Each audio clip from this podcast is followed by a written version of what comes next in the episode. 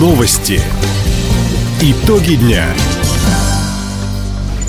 Итоги пятницы подводит служба информации. У микрофона Дина Иокша-Посохова. Здравствуйте. В этом выпуске.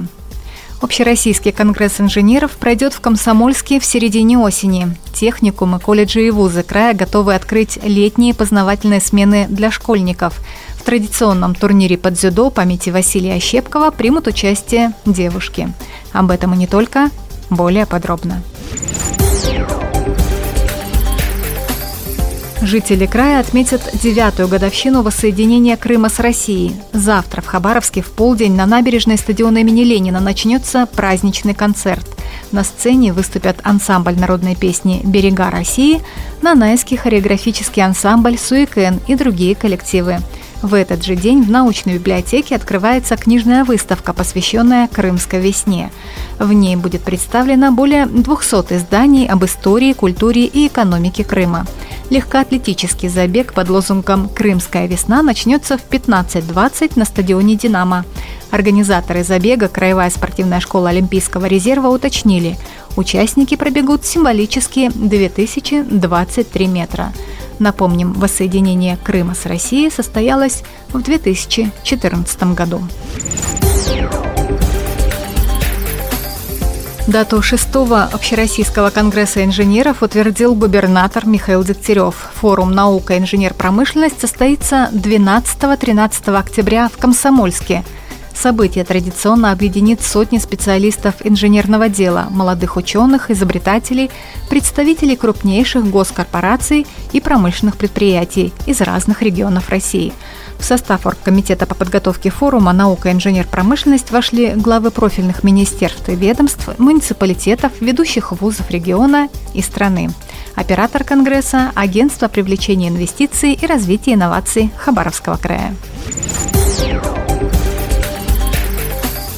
Золотодобывающие предприятия края ведут набор рабочих различных специальностей, в том числе востребованы водители-операторы горно-транспортного оборудования. Накануне рабочее совещание с представителями компаний отрасли провел глава регионального Минприроды Александр Леонтьев. Министр подчеркнул, добыча драгоценных металлов – одна из ведущих отраслей экономики региона. В прошлом году золотодобытчики перечислили в краевой бюджет свыше четырнадцати целых пяти десятых миллиардов рублей. В крае добычу драгоценных металлов ведут тридцать девять предприятий. Золото из рассыпных месторождений в регионе сейчас добывают тридцать компаний. Сезонный характер работы определил общую для рассыпников проблему – укомплектование штата работников. Узнать о вакансиях и заработной плате можно в центрах занятости населения, а также на сайтах самих предприятий.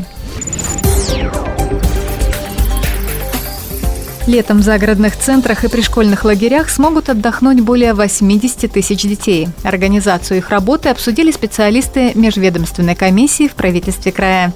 Принять детей готовы более четырехсот различных учреждений. Среди них семнадцать загородных центров, пришкольные площадки, тридцать два лагеря труда и отдыха, краевой палаточный лагерь в селе Сикачи-Алян. Кроме того, техникумы, колледжи и вузы разрабатывают свои программы познавательных смен для подростков.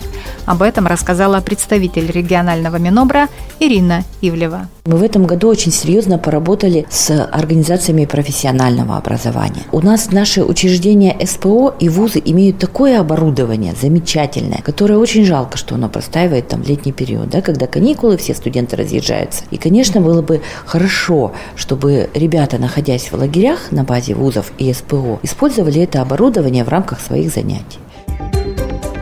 Также на заседании отметили, для обеспечения доступности загородного отдыха родителям предоставляют частичную компенсацию стоимости путевки. Право на нее имеют семьи с детьми в возрасте от шести до восемнадцати лет, постоянно проживающие на территории региона. Альтернативным способом трудоустройства инвалидов воспользовались в крае семь предприятий. Напомним, в прошлом году в силу вступили изменения в законодательстве о квотировании рабочих мест для инвалидов. Если компания не способна у себя устроить людей с ограниченными физическими возможностями, то она может подобрать другую организацию, оплатив расходы по созданию рабочего места и возмещая расходы на заработную плату. Отметим, в нашем регионе два предприятия созданы специально для трудоустройства людей людей с особенностями здоровья. Одно из них – Хабаровский центр упаковки и печати. В центре проходят социально-трудовую реабилитацию инвалиды по зрению. По информации Главного управления регионального госконтроля, более тысячи предприятий края полностью выполнили квоту. Вакантными остаются тысяча семьсот семьдесят рабочих мест. Команда края начала подготовку к традиционному турниру по дзюдо памяти основоположника этого вида спорта в России Василия Ощепкова. Напомним, в этом году состязанием повысили статус. Турнир станет этапом профессиональной серии «Рашн Джудо Тур». Соревнования пройдут в Платинум-арене первого и второго апреля. Краевой центр примет четыре сотни сильнейших спортсменов из России и дружественных стран. Уже подтвердили свое участие Армения, Белоруссия, Таджикистан, Индия, Монголия. Ведутся переговоры с дзюдоистами из Китая. Добавим, впервые в международном турнире памяти Василия Ощепкова среди участников будут девушки. Новый статус соревнований дает такую возможность. В региональном Минспорта отметили, медали разыграют в четырнадцати весовых категориях. Таковы итоги пятницы. У микрофона была Дина Иокша-Посохова. Всего доброго и до встречи в эфире.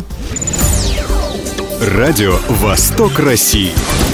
Телефон службы новостей сорок два ноль два восемьдесят два.